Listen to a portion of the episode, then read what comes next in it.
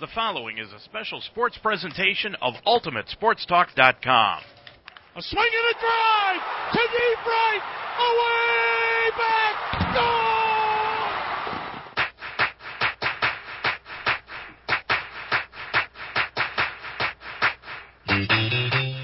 UltimateSportsTalk.com now presents the Ohio Baseball Weekly Show, an in-depth look at the Cincinnati Reds and the Cleveland Indians. For the fifth consecutive year, we examine the teams and their progress throughout the baseball season. And now, the Ohio Baseball Weekly Show. Well, as we head into the final week of the Major League Baseball season, the Cleveland Indians are still in a pennant race while the Cincinnati Reds are not. Good evening, everyone. I'm Dave Mitchell. Glad to have you along on tonight's Ohio Baseball Weekly Show, the longest running show on the internet today. And we're going to talk about the Cleveland Indians and the Cincinnati Reds heading into this last week of the regular season. And to do that, let's bring in our resident Reds expert from down south, Mark Donahue. Mark, how are you tonight? I'm good, Dave. And uh, again, as I have said over the last several weeks and even months, uh, I envy you having your team in a pennant race because I don't think the Reds are going to be able to pull it out this year. Probably not. I mean, the 34 and a half games is kind of a tall tale to overcome when there's only six games left in the regular season. Well, yeah, but stranger things have happened, haven't they?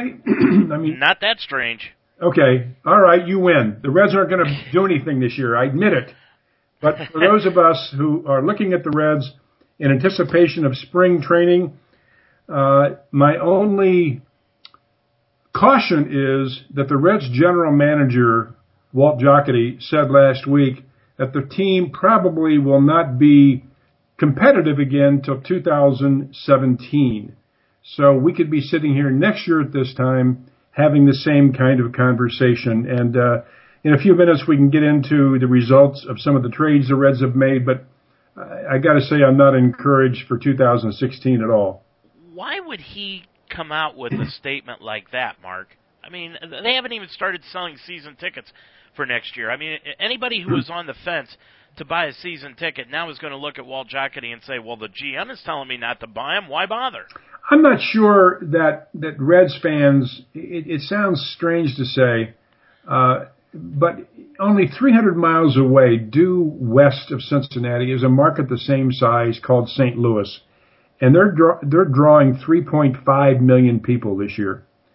And is it because they are a better organization? They're smarter. Their people have more money to attend games. What is it that separates the Reds from the Cardinals? They're winning. Exactly right. And the investment that the Cardinals have made in free agents, in developing their farm system, in drafting well, all those things go into the equation but it, it, it just doesn't make any sense that the Reds are going to draw a little over two million this year, and the Cardinals draw another million five. Uh, that that's that's huge in terms of what a team can do. But when an organization right now has to be described as dysfunctional, that's what this organization is. They have made mistakes. Every every organization does, and I'm not singling out the Reds, but what's on the field and, and what you do with your, your draft picks and what you do in investing in players, that is directly related to decisions made at the ownership level, at the GM level, and the scouting level. And something's wrong. It's, it's not they're bad guys or they don't want to win, but something is wrong. And with the, with the move from organizations to hiring younger and younger general managers, I think the Reds have to do something like that.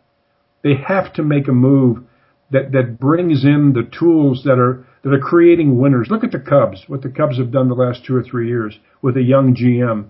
Uh, the Red Sox, other teams, oh, the, the team that just hired a 30 year old general manager. Um, you know, that is going to be the norm and the Reds are lagging further and further behind. And, and those of us who are avowed and avid Reds fans, you have to, to look at the organization and wonder, is 2017 even a reality? Well, I mean, when you look at the Reds and you look at the Indians, I think the Indians' future is a little brighter. But I've got to look at this and say, if I'm a fan of the Reds and and the, my own GM is telling me, well, next year is just a throwaway year. That's what's driven me crazy about the Indians over the past few years is that they will just come out, especially Mark Shapiro. I hope Toronto enjoys this because Toronto is going to win the American League East this year, and then they are going to have to suffer through years of Mark Shapiro throwing people out there time and time again and telling you that he's not going to be able to go out and sign a high price free agent. Which I got to tell you, Mark, if I'm a Toronto fan right now and David Price is on the market and Mark Shapiro steps in as president of that organization, and the first thing that he tells me is, I can't sign David Price. I've got to really question what my team has done after going out and basically sacrificing the future to get Price, to get Tulowitzki, to win the division this year and get into the playoffs. I've really got a question. And I think, Mark, you know, now that I mention this, that may be the defining moment for Mark Shapiro as president of the Toronto Blue Jays. What he does with David Price. Uh, I don't think any one decision can can doom a president, particularly, uh, and maybe a GM, uh, but not a president. And the the fact that Toronto is having such a great year, and I'll tell you, I, I saw them play on on Saturday. I tell you, there are few teams I can remember that have such a scary lineup as that one. I mean, the, those guys can rake, and if anything, if they go out and get another pitcher this year, uh, they already got a good rotation. But man, they're close to being a dynasty. I mean, if they can keep that team together, that team can win for a number of years, which means Shapiro is going to be insulated from any kind of uh, of problems that way. Uh, but he's got to okay the signings, though. He, that's what he's got to do. He's got to okay this team making the signings that are necessary for them to stay on top. Yeah, and I I've never seen him be able to do that. But it's easy to to stay on top when you have a winner. Uh, you know, you, you're given you're given lots of leeway if you win. Look at the Giants. The, the Giants have won three World Series every other year, starting six years ago. They're not going to win this year. They're out of it. But the Giant fans aren't going to complain. They're not going to complain for a number of years. This team has won three World Series. They've been competitive. And actually, they're still in it. I think they play the Dodgers this week. If they were to sweep the Dodgers, uh, you know, it would make it at least an interesting last weekend. But it, it, it, the Reds did that. The Reds won a couple they won a division. They got into playoffs three years, and that bought that organization a lot of time. And what they did, they screwed it up. And I, I think the biggest mistake they made in the you look back over the last five years, the Reds won in 2010, and they didn't make one damn change. They, they knew their pitching was weak. They knew their hitting was weak. They they played in a weak division at the time, and and they did nothing to increase the, the, the capability and the talent on that team, and it's come back to haunt them. Well, when you look at what you you talk about Mark Shapiro, and I I hate to go back to this, but I've got to say I got to go back to 2007 when the Indians won the division. They were within one one out of going to the World Series that year and facing the Colorado Rockies when they were up three games to one against the Boston Red Sox, and they were one out away from winning that series. What was the first move that he made, Mark, after that season was over? The next season, he traded CC Sabathia. The next season after that, he traded Cliff Lee. He had to trim the budget. And that's exactly what I think he's going to do in Toronto. He's going to trim the fat. That's why I'm saying the very first move that he makes in Toronto may be the one that is how he is going to be reflected amongst Blue Jay fans. And that's going to be what he does with David Price. David Price would like to stay in Toronto. He doesn't have to give him a hometown discount for crying out loud. The guy's only been there for three months. But that, I think that's going to be the defining moment. I hate to say this for Toronto fans, but this may be the defining moment of Mark Shapiro's career in Toronto is what he does with David Price, and that'll come down in the first two months of him having the job. I disagree. I, I think that that is a decision that a president does not make. It comes from the ownership. It comes from the board of directors. If they're going to invest that kind of money into a David Price, that's not going to come from Shapiro.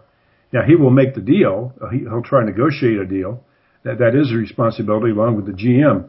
But I, the same with the Reds. I don't think the, the reason I don't jump on Walt Jocketty necessarily. I, I think he is a, a guy who's a very talented, successful GM. I think his time has passed. I don't think he uses uh, the, the, the technology and uses the, the the sabermetrics as he should. But having said that, the final decision on a lot of these trades and a lot of the signings comes from ownership. And uh, now again, I don't know this to be the case. It's it's only rumor down here, but the Reds have traded Jay Bruce to the Mets for what, I forget the guy's name now. He escapes me. A right-hander for the Mets who's been on the DL. Um, his name escapes, but he, he is an outstanding right-hand pitcher for the Mets.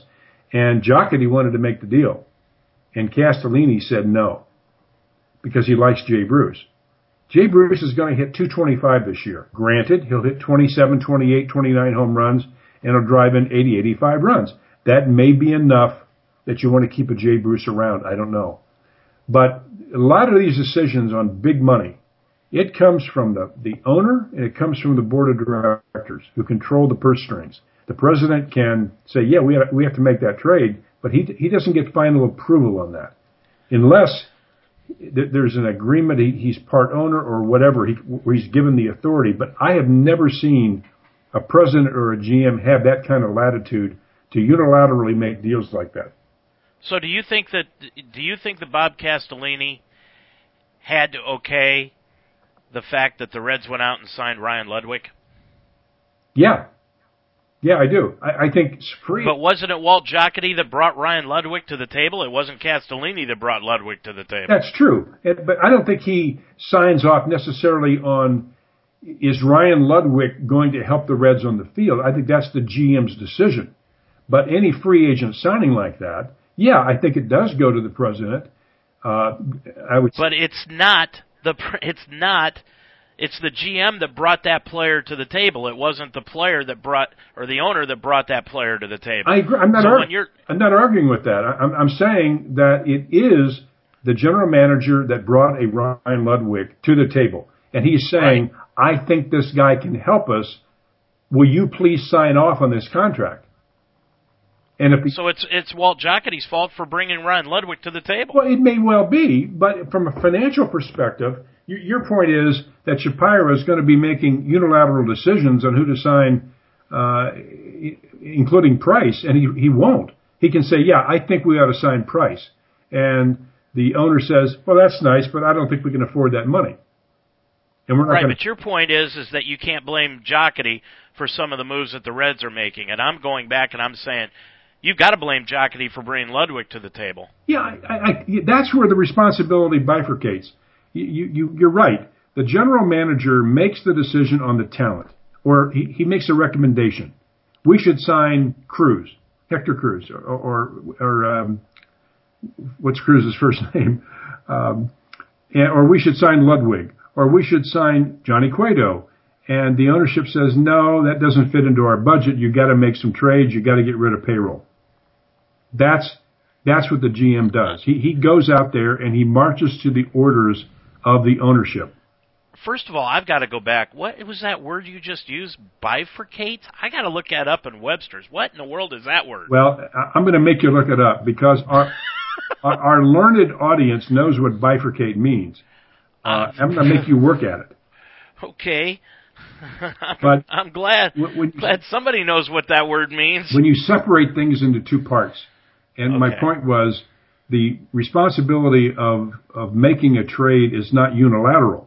It is made by the GM making a recommendation, and then he goes and says, please, Mr. Owner, I'd like to sign this free agent. Will you allow me to do so? Here's my recommendation. I think this guy's really going to help us this year. And the owner will say yes or no. The general manager does not have the right to make that deal without getting it approved by ownership. And if it's a big enough deal, even the board. Oh, I, I I agree with you on that part, but it's the GM's responsibility to bring these guys to the ownership and improve the talent level on the ball club. And that by far you cannot say Walt Jocketty has done that with the Reds. No, I, I Dave, I, I didn't say that. I, I was saying, and in case of Bob Castellini, I, I think in many cases he lets his fandom interfere with decisions on the field.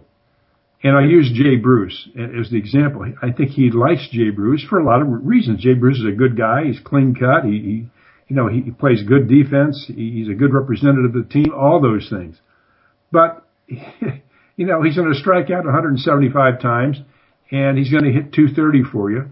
And again, there may be a spot in the lineup if you have other good hitters, but uh, our, our discussion is revolving around what responsibility and what latitude does a guy like Shapiro have? I say he has a lot of latitude, but he doesn't have ultimate latitude. He is not going to approve a deal without ownership signing off on it. Let's say the Indians wanted to go sign Price to a free agent contract. You think Shapiro, I mean, um, the new general manager of the Indians, is going to allow that to happen without going to the ownership? Oh, absolutely not. I'm not saying that, but what I am saying is is that ultimately Mark Shapiro is the president. Ultimately, the decision to make this in the fans' eyes are on his shoulders. This is going to be the first move that he makes as the head of the Toronto Blue Jays. If he signs David Price, that's fine. If he doesn't, fans are ultimately going to blame him for not being able to sign David Price. That's just the way it's going to be. Yeah, but you're you're assuming number one that David Price is going to remain healthy the rest of his career. Let's say he, Shapiro does not sign him, and he goes out and he gets a sore arm the next year, or he do, he's not productive like Johnny Cueto has not been productive. Then they're going to say, "Wow, that Shapiro is a pretty smart dude. He didn't sign a guy who clearly was not going to be worth the money." It's my point is not that these guys, in some cases, trades and signings are not justified for four, three, four, five years down the road. And so I, my disagreement with your statement is I don't think a single transaction like Price signing with Toronto or not is going to be the measure of Shapiro. I, I think there'll be other things that he does or doesn't do that over a period of time, four, five, six years, then you can look back and say, what's his body of work? So I, I disagree with your statement that one deal could could define him as a president. I can tell you right now that the Indian fans are still remembering that his very first move as general manager of the Indians was to fire Charlie Manuel after they had won a division title and were leading the division the very next year. That was their entire. They still remember that, and fans have a very long memory. And I think in this case, if David Price is the pitcher that put Toronto over the top to win not only the American League but most most you know could be the World Series, and then they don't they turn around and they don't re-sign him. I think that that could be very detrimental, being that it would be Mark Shapiro's very first move as president of the Toronto Blue Jays. You know, Mark, when we look at moves, the Indians' lack of moves throughout the season are really coming back now to haunt them. The only moves that they did make was they got rid of the dead weight between Nick Swisher and Michael Bourn. Somehow, some way, they managed to dump them off into Atlanta. And the Indians have played excellent baseball ever since then. And when you look at this whole team, Mark, and the way that they've played baseball over the last month and a half, over the last six weeks of the season, if they would have done that just two weeks earlier, instead of going into tonight's action down four games in the wild card, they could be closer, if not even be one of the wild card teams. And I think I know managers and general managers and fans and everybody alike believe that this is a marathon. It's not a sprint, it's a marathon.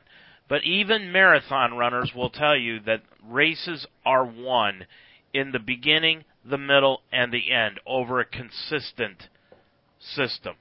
The Indians over the last two years, even the last three years, Mark, I mean, let's call it what it was. Two years ago when they made the playoffs, they won 10 straight.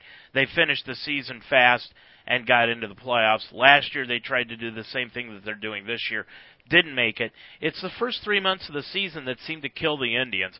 This is a marathon, but it's consistency throughout the entire season that I think you need.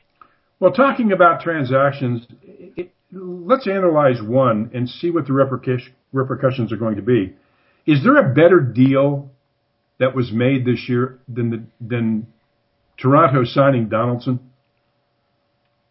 Well, they made yeah trading for him. Yeah. No, probably not. I mean, you look at all the moves that San Diego made, Mark, and I thought San Diego was going to be really one of those teams that was going to come through in the West this year because of all the moves that they made, especially for for Matt Kemp and and Upton. But when you see what Josh Donaldson has done for Toronto and how he he's going to be one of the top two guys that are going to be named MVP this year. He'll be in the top two of the vote. And I agree with you. I mean, there is not he has been just outstanding for Toronto this then, year. Then on the other side of the equation, have you seen where Oakland is in the standings? oh, Brett Lawrie was has just been abysmal for them. Right. Yeah, and so go back to Billy Beane, the, you know, the boy genius. Uh, how are people, I wonder, analyzing the situation? Oakland was competitive until this year. They've been competitive for four or five years in a row. So I think that buys Billy Beane some time but when you give up a guy who who conceivably could win, and they had him under control, I believe, for another year or more, uh, Josh Donaldson, and he he is a stud. I, I you know playing in Oakland, I I didn't get to see him play that much, but I've seen him down the highlights, and man, that guy, he's he's a great player, and he has he has been the missing link in that lineup uh, in Toronto. They've always been a high-powered offense, but I tell you, they have no weak links in that lineup. I mean, the guy's hitting ninth are guys that would hit fourth or fifth for the Reds. I mean, they have some. They were able to. They they were alternating Bautista and Encarnacion at third base, and they went out because Lawrie couldn't hit, and then when he was when he wasn't playing, he was hurt. They made this deal for Josh Donaldson, get Lawrie over there. They're able to solidify third base and first base because they can put Encarnacion at first base and keep Bautista in right field. Yeah, it's it's a scary lineup. And had they gone out and gotten one more pitcher, um, they, I think they would have been unbeatable because they're going to score six, seven runs a game in most cases. I mean, they just are a terrific offensive unit. Defense isn't bad, uh, but playing in that ballpark, and, and I was really happy to see the Toronto fans. I don't know if you saw it on Saturday. Uh, man, it was a very emotional sellout crowd on a Saturday afternoon in the beginning of the football season. And, uh, you know, Toronto, people forget, uh, back in the 90s, they were the team. That was it. That, that was a dynasty team. And, uh, I, I don't think they've won since one 92, 90, 93, something like that. So it's, uh, it, it, it'll be interesting to see what happens in Oakland because Billy Beane's reputation as a genius may be out the window if this team continues to falter. And right now, it's a pretty bad team. Well, and don't forget, last year they made the deal where they they got rid of, and and now I can't remember his name. The guy that's in New York right now traded him to Boston for Jon Lester, and that trade just fell flat on its face. Well, that's my point. In, in terms of Cespedes, Cespedes, but that's my point in terms of analyzing these deals. It does not, one transaction does not make a career. And whether you sign a guy, it's a double-edged sword. You can sign a guy and he falls on his face. And Ludwick was never expected to be a superstar, but use that as an example. He fell on his face. And the Reds never recovered because they, they haven't had a left fielder now for four or five years. And it's the, it's the time after time after time beating your head against the wall and, and getting more success than failure that makes a reputation for a general manager or for ownership, including the president. It's not a one event deal. It is over a long period of time. And look what happened with the Pirates from 91 until the last two or three years when they've now, I think it's their third year in a row in the playoffs. Uh, that team was abysmal because of bad decisions by ownership. And I'm afraid the Reds are on the cusp of that kind of thing. unless they step up and make the investment that you and I say teams have to make. Next, you, you, you had a good point. Jocketty saying that we're not going to be competitive next year, probably, um, is kind of waving the white flag kind of early.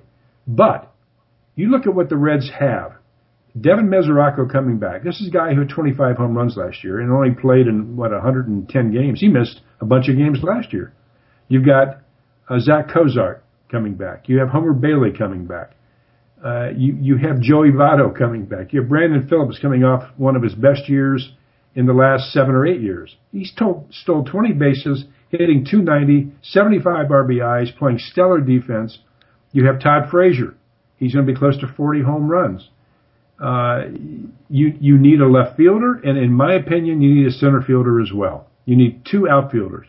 Put Billy Hamilton on the bench, spot start him, pinch run him. Uh, defensive replacement. He can be valuable coming off the bench. My point is, if the Reds go out and sign a pitcher or two, they could be competitive. And, but they also have to get a, another couple bats. So, do you make that investment now? Do, do you say no? We're gonna we're gonna still go with rookies in left field, see how that works out, and the hell with the fans in 2016. Or do you do what you and I are suggesting is go make a statement the fans will show up. They will. But so far the Reds have not taken a position where they're they're willing to do that. I will make you a trade offer right now. Here, here you go. I will trade you Carlos Santana and your choice, Danny Salazar or Trevor Bauer. Either one. You can have either one of them for Mesoraco. No, I wouldn't. I thought you were going to say Jay Bruce. I'd no, say yes. Mesoraco. I want Mesoraco to play first base. Well, uh, Santana's a lousy catcher and he's a DH, so I don't know where you play him. Left field. Oh, come on. Who do you think I am, Walt Jocketty? no, I wouldn't. Who would you want? Who would you want? I, will give you your choice of, of Salazar and Bauer and who else for Mesoraco. I, would do Bauer and Salazar for Mesoraco. Who else will you give me off the off your pitching staff in return? I want one of your lefties. Uh, I'll take Mesoraco and one of your lefties. Okay, how about um, Finnegan? I'd rather have Lamb. Well, they both got lit up this week. No, I, I saw Lamb pitch against the Mets. Yeah, I agree with you. He he got lit up, but I, I'd really have to think about that. I'll tell you, I I, I really would like to have Mesoraco on the Indians. You could plug him into that cleanup spot, right-handed power hitter, play him at first base. He doesn't have to catch anymore. And I, I think he would be just an excellent addition. And we've got the pitching to give to somebody for a right-handed bat like that. Well, the Dodgers don't have a right-handed bat that I want. So, I'll tell you another guy I wouldn't mind having is um, Wil Myers out in San Diego. Yeah, but he didn't do much this year. No, but he's a, he's a center fielder. I think they would. I would probably trade Trevor Bauer for him, even up. I like his potential. I th- I think he and he could play center or right. That whole team just didn't play well this year, San Diego. You know, the Reds have such an easy solution for their left field problem. Uh, they could put Joey Votto in left field, and he's a good left fielder, and so is Todd Frazier. But put, say, Votto in left field and Mesoraco at first base. Now you've got. See, I, I agree. I, I do, but I, I don't think these GMs, for some reason, you know, some teams like the Indians, they love to have a team full of utility men. The Reds, for some reason, I think under Walt Jocketty, they want to have a team of set position players. You know, the team that has made that really famous this year are the Cubs. Uh, they have Maddon. Oh yeah, Maddon plays guys out of position all the time or different positions, and it certainly worked out pretty well uh, for them. But I, I agree with that philosophy of, of playing, having players who can play multiple positions because it gives the manager so much latitude uh, during a game and during the season as a whole to move players around and get the best bats in there you can. And uh, again, you'd have to be a pretty weak athlete not to be able to play left field in the big leagues. I mean, you have to be a really, really bad athlete not to play. And Joey Votto has a great arm. He, he was a former catcher. Um, and you could certainly move him the left field. He's, he's fast. He's got, he's, you know, he's got, uh, what, 15 stolen bases this year. He, he, he can run. And there's nothing wrong with his, with his hands. He's got great hands, as a matter of fact. If you can play first base, you've got good hands. That would be such an easy transition to make if and we're both assuming that Mesoraco can't catch. Now, if he can catch, that changes the dynamic. And you could put Suarez in left field and have a guy who's going to hit 280 and, and field well. Uh, but you still have the Billy Hamilton issue. And see, I'm not taking it. Uh, see, that's where you're you're reading me wrong. I'm not taking into consideration that Mesoraco can't catch. I'm taking into consideration I don't want Mesoraco catching. He just gets injured too often. I want him playing someplace where I can depend upon his bat being in the lineup every day. Yeah, and there's I I buy into that argument. Uh, I don't think the Reds do. I think the Reds believe that he can come back and catch. And if they're wrong, then what? Then what? Now they're going to have to make this decision in the off season, and they have to be damn sure they're right because you can't go into next year and have him after eight games say, "Oh, my hip is hurting me again and I can't catch." You're in the same position you're in now. Why would you even take a shot at that? Well, I wouldn't. I I, I, I agree. Right. I agree with you. I, I wouldn't. I would I would make a definitive move to put Votto in left and put Mesoraco at first and be done with it. You got your left fielder for the next eight years. He's going to hit 320 every year, hit 30 home runs and drive in 80 to, to 100 runs. Done deal. Over. Mesoraco is going to hit fourth for you. He'll hit 25 to 35 home runs, probably drive in 100 runs, and you, your your problems are solved.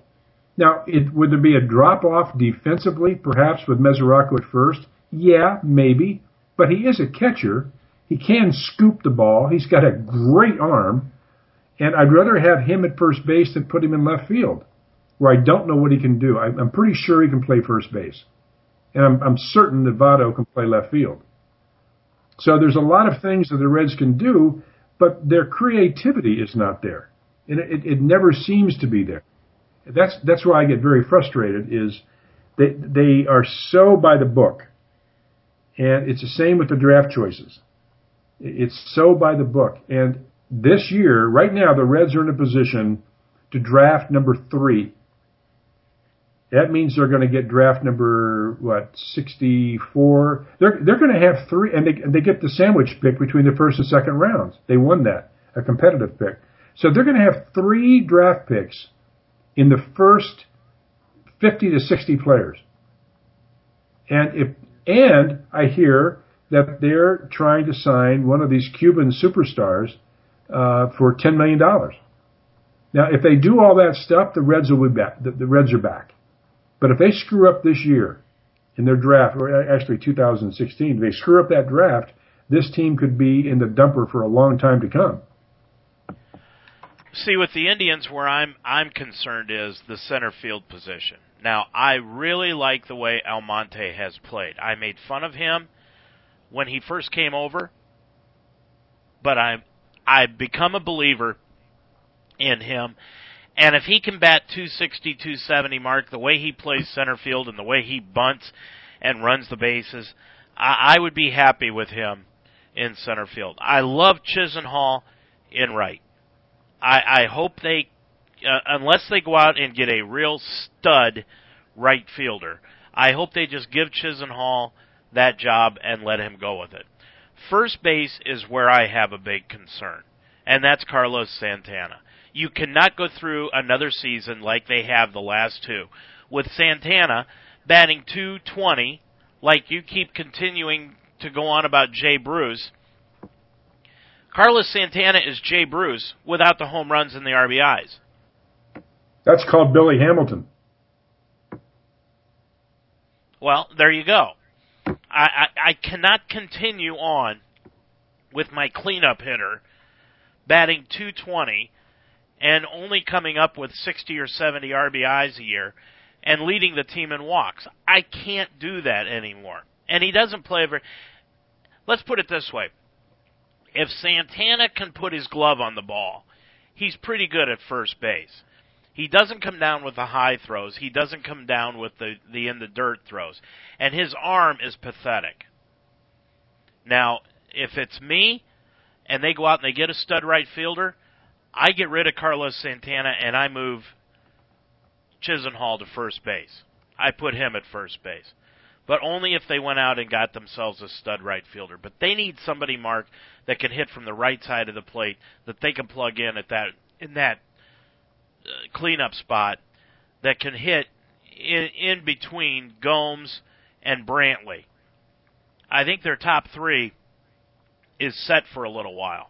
I really think Urshela is going to, although Urshela hasn't played over the last week because his shoulder is really bothering him. He made a throw a couple of weeks ago, Mark, a Brooks Robinson type play that it appears he really pulled his shoulder out of joint making the throw. He did get the out, but it still was that the one him up. Was that the one he dove in, in over the bag and, and got it and threw the guy out at first? Yes, wow. yes. It was a great play. And it was, and he really screwed up his shoulder on it. He didn't play at all this weekend.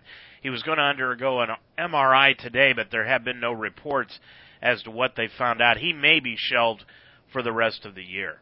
Lindor has turned out to be just a magnificent find. If he continues to play I'm going to say, Mark, if he even continues to bat 260, 270 through his career, it's just it's just a great move for the Indians. Kipnis, he finally put together a full season. It looks like he's going to hit over 300. I think they're set there. Yan Gomes, I think they're set behind the plate. Left field, Michael Brantley, I think they're set there.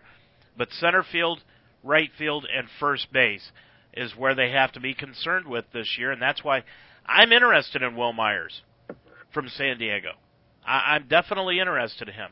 Their pitching has been good. Jeff Manship has come in and really pitched lights out out of the bullpen this year. I don't know how much longer you can depend upon Bryan Shaw to be that eighth inning guy. Cody Allen, he'll be a good closer for the team next year. Their starting rotation appears to be in good shape. Josh Tomlin has come back from the Tommy John surgery and looked really good this year after taking another two months off to recover from that surgery from a year ago. You've got Cody Anderson, who's done a great job for the team in a, a starting role as a number five starter. You've still got Trevor Bauer, who is there, but you've also got your top three in Carrasco, Salazar, and last year's Cy Young Award winner in Kluber.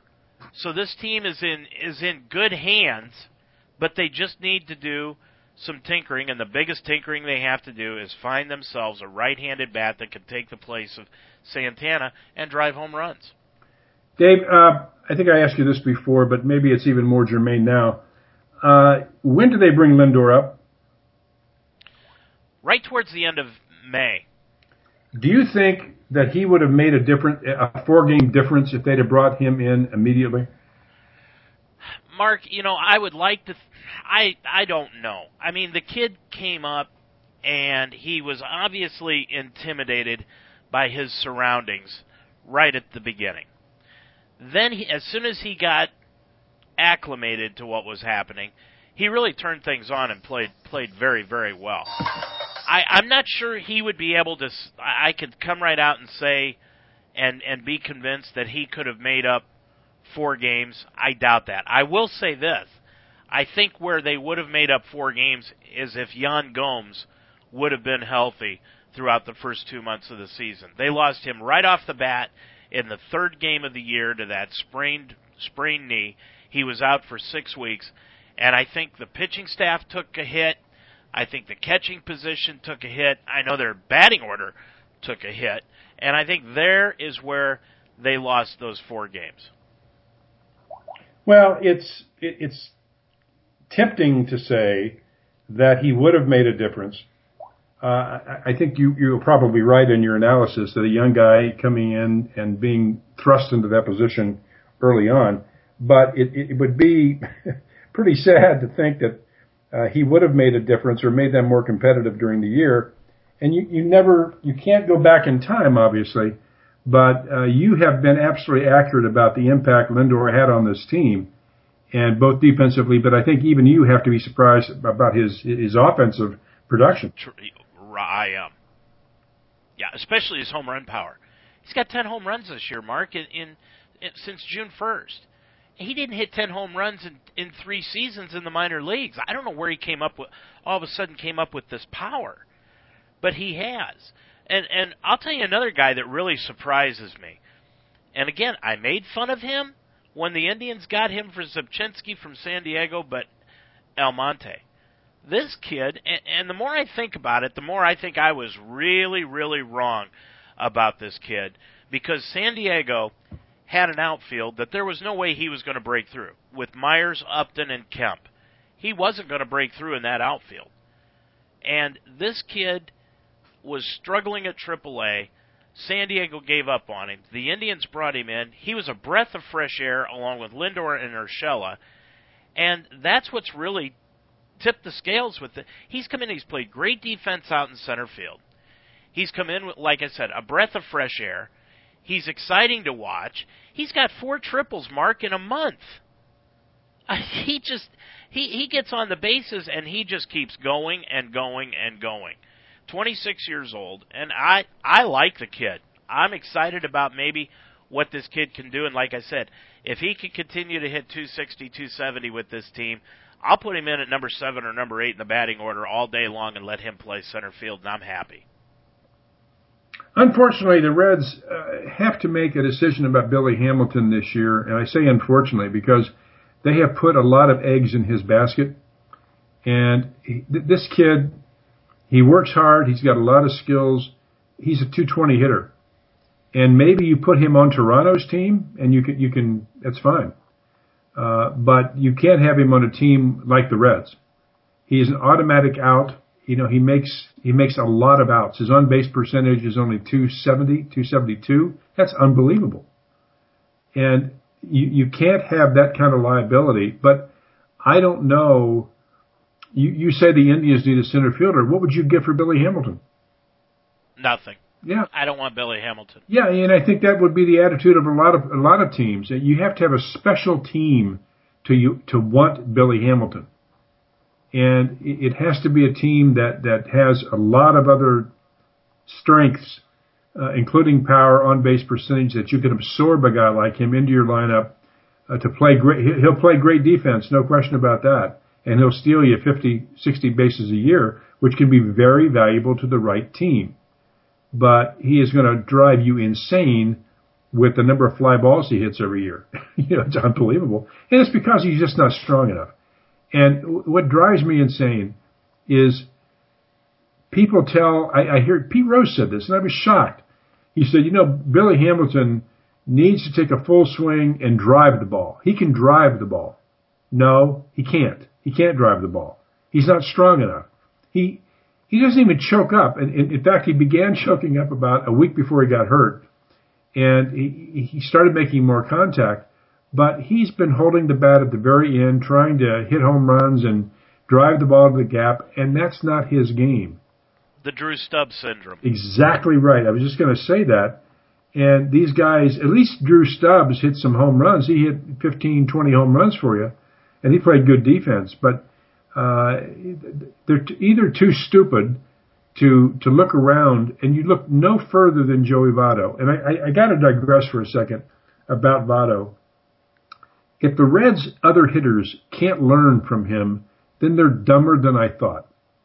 This guy, I have never seen a, a more intense hitter since a guy named Pete Rose who never gave up an at bat. You could the Reds were down 12, I think it was 12 to nothing the other night against the Mets. And Joey Votto goes up there and has a 12 at bat, you know, 12 pitch at bat. And he's grinding it and he's fouling balls off and he's hacking at things that, you know, just to spoil the pitch, driving the pitcher nuts. And he finally walked. And he's now been on base through a walk or a hit in 44 consecutive games. And and I think it's something like 70 out of his last 75. Yeah, I mean he is just he's a nightmare for a pitcher. I mean, and here's the problem, Mark.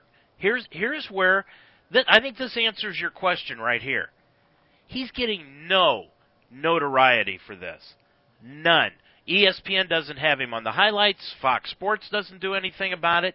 And when these younger players see that this kid, that this guy is doing what he's doing and being as successful at it as he is, and he's getting no publicity, nobody knows about it. Nobody really knows what's going on unless you're a major baseball fan. Yeah, he, The only thing he gets on the highlight films are the home runs. it's preposterous. And he's going to hit probably 30 home runs this year, drive in close to 80 runs, on base percentage of 440 or 450. That's that's insane. And he he he just doesn't make outs, and that's more important than than you know getting getting hits. It's don't make outs, and that's what Jay Bruce does. Jay Bruce makes a lot of outs, and that's what Joy uh, or uh, Hamilton does. Billy Hamilton. He makes a lot of outs. Joey Votto doesn't make outs. He gets on base. And that's the difference between those two. And I can't believe that they don't use him as an example. The other night, he came up and he had, he had, he was over three and the streak was on the line. He came up against, uh, the, the starting pitcher. No, it was a reliever. It was a reliever for the Mets. And and I think it was the seventh or eighth inning. And he choked up four inches on the bat. There was no way they were going to get him out. And of course, he lines the ball at the middle for a base hit to keep the streak going. But he, you know, he's he's fearless at the plate, and he, he's got such a great eye. And I know some people don't like the fact that he yells at umps and he, he's so intense and all that stuff. I love it. I, I, I wish we had, you know, nine Joey Vottos on the field at any given time. Uh, the team would be in first place and be winning a division. Um, the Reds just have some great talent, and they're not that far away. If the if the ownership would just make a couple moves, they can be back quickly. I just fear they won't. Mark, I, I posted something on my, my Facebook page a week ago. I'm not sure if you saw it or not, but it was a video of the confrontation between San Francisco Giants left-hander Madison Bumgarner and Joe West. Did you happen to see that? I saw the stare down. Is that what you're talking about? That's what I'm talking about. 17 second stare down between these two guys.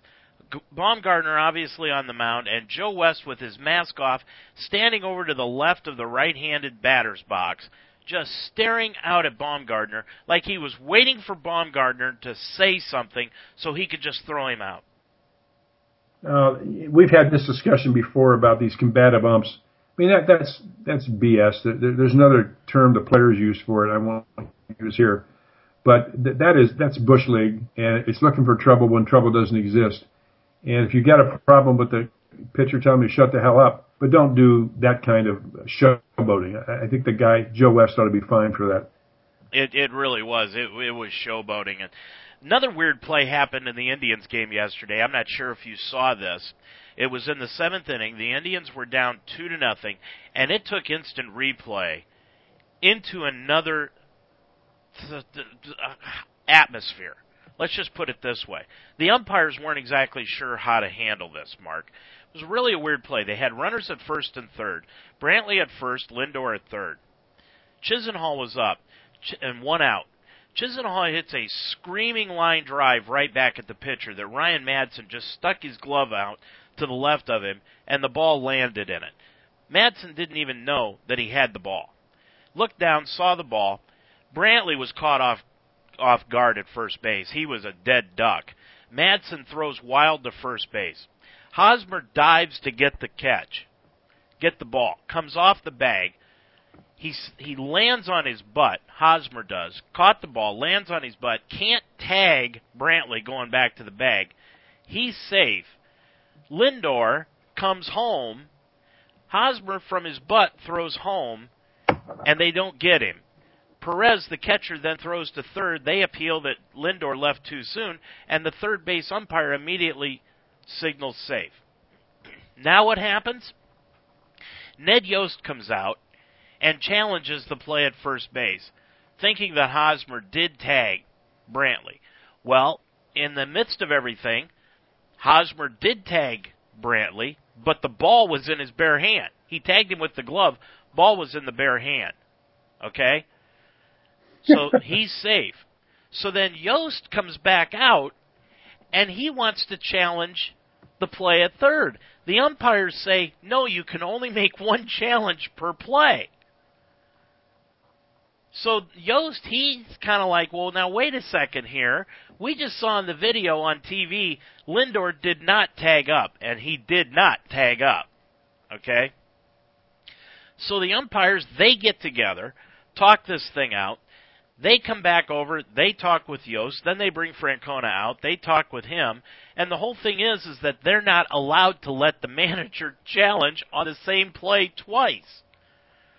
So finally the home plate umpire, the way he got around it was this is going to be an umpire discretion video.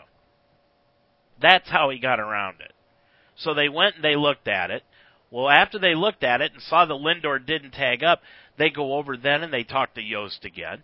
Then they come back over and they talk to Francona. And then after about a 10 minute delay, they finally decide that Lindor is out. And that was the end of the inning. But what a mess this whole play was. Jeez. Well, despite those anecdotal uh, disasters, I, am a big supporter of instant replay. I think getting it right is more important than the time it takes to to get it right. And so much is at stake, and so much money, and the careers, and all these things over over a single play. And you cannot not get it right if you have the ability to do so. And I, I just think that that baseball. Uh, we just talked about Joe West, and that, that's the kind of thing that a a laser home plate strike zone the laser machine is not going to stare back at the pitcher.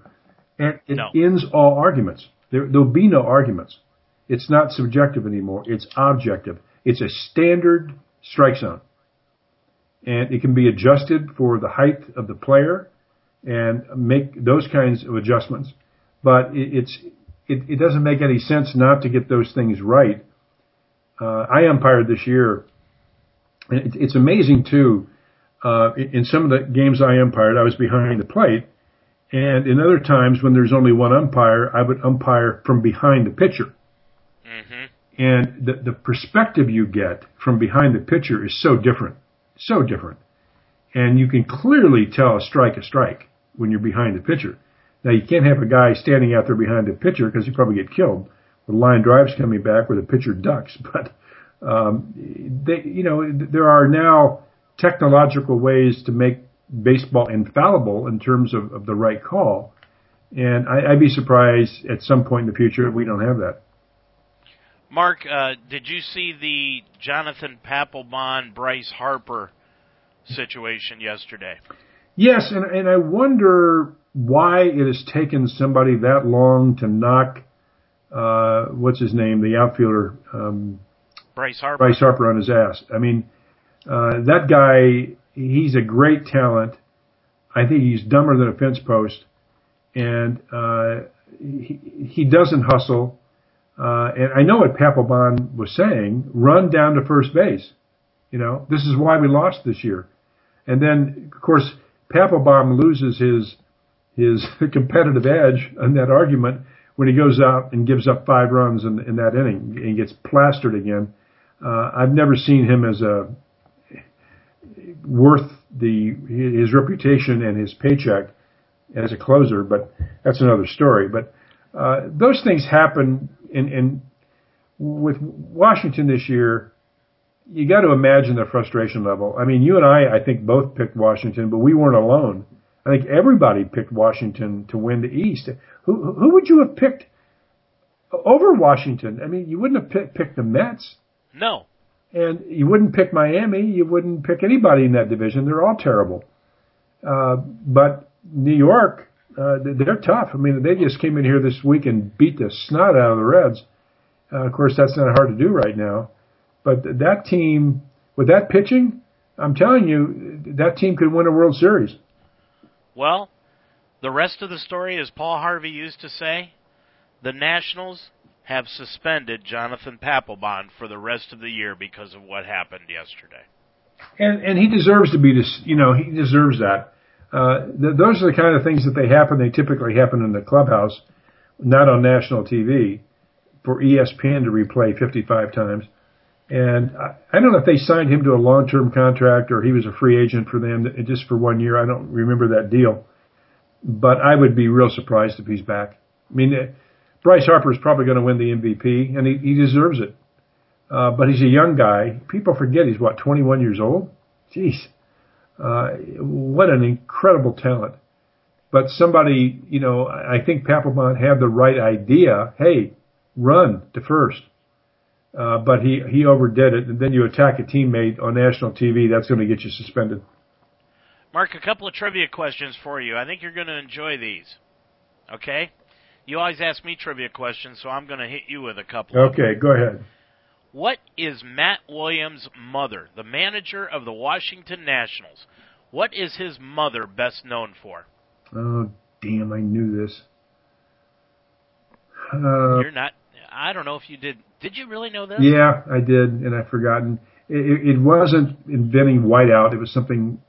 No, no, no. That was that was Mickey or uh, uh, Michael Nesmith's mom yeah. from the Monkees. Yeah, yeah. It, but it was something like that. I thought maybe. No, no. It has nothing to do with inventing anything. Well, go ahead. She she was the FBI agent that arrested Charles Manson in Death Valley in 1969. No kidding.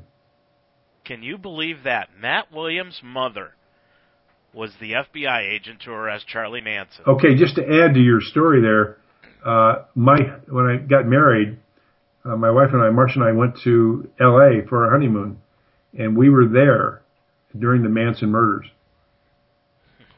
And we were we were not far from where where that happened, and we thought, I mean, we were afraid to go out at night when we were out there. So, what's your second trivia question? Second trivia question is tell me what happened. I don't know how to ask this question because it, without actually giving it away. Okay, the Reds started an all brother infield in 1998. Who was it? Uh, all brother. Uh, the Boones and the Larkins. You're right. Stephen Larkin, along with Barry and Bret and Aaron Boone. Well, see, were the brothers that you asked me baseball trivia, and I'm pretty good. I you asked me Charlie Manson Charlie Manson trivia, I'm not so good. Nonetheless, hey, at least you went 50-50. All right, I'll take it. Yeah, there you go. Well, I'm not going to ask you what the Reds have remaining this week because it really doesn't matter, like you say. But they do have the Cubs coming up tomorrow, Wednesday, Thursday, and then the they have coming up this weekend Pittsburgh. They're going to wrap things up at home Friday, Saturday, and Sunday afternoon. I would guess, Mark, you could probably answer this better. It's it's probably Fan Appreciation Day because it starts at three o'clock. Yeah, and boy, do they need to appreciate their fans for enduring this year. I'll tell you that. The Indians, on the other hand, they have got the Twins for another three games tomorrow, Wednesday, and Thursday, and that could prove to be very important. Then they've got the Red Sox this weekend for three Friday, Saturday, and Sunday. And if needed, they'll come back on Monday and they'll play the Detroit Tigers in a game that was rained out about three weeks ago. So they may have to make up a game next Monday, which would be played they haven't really come out and said, but everyone's guess is it would probably be Monday afternoon because then the very next day is the wild card game. So if the Indians would make it, they'd probably have to play the Yankees. The Indians right now, as we've told you, they're sitting four games out in that wild card. They've got seven games for sure, at least maybe eight games, Mark, and they just can't afford to lose any more games. Yeah, and I'm curious. I think right now aren't the Angels their biggest competition? Well, actually, the Astros are. The Astros are the last team, and then you've got the Twins and the Angels. But yes, the Angels are are the team that's right on the heels of the Astros. They're just a half game back. Well, it, it's going to be exciting. You know, statistically, the Indians don't have much of a chance because they get to pass too many teams, but uh, you're still in it, and that's all you can ask for going into the last week of the season. So, Mark, hopefully they'll do something. We'll be back next Monday night. Have a good week. Same to you, David. Don't forget, coming up on Thursday night is the Ultimate Sports Talk Show at 7 o'clock, and then we've got high school football action for you on Friday evening. Waynedale taking on the Chippewa Chips. That will be at 6.30 with the PNC Bank pregame show. Our thanks to Greg Mitchell for producing tonight's show, and especially to you for listening. For Mark Donahue, I'm Dave Mitchell. Until next Monday night at 9 with another Ohio Baseball Weekly Show. Have a good week, everybody. Good night. The Whiz Kids had won it. Bobby Thomson had done it, and Yogi read the comics all the while. Rock and roll was being born, marijuana we would scorn. So down on the corner, the national pastime went on trial. We're talking baseball, Kluszewski, Campanella, talking baseball. The man and Bobby Feller, the scooter, the barber, and the Newk.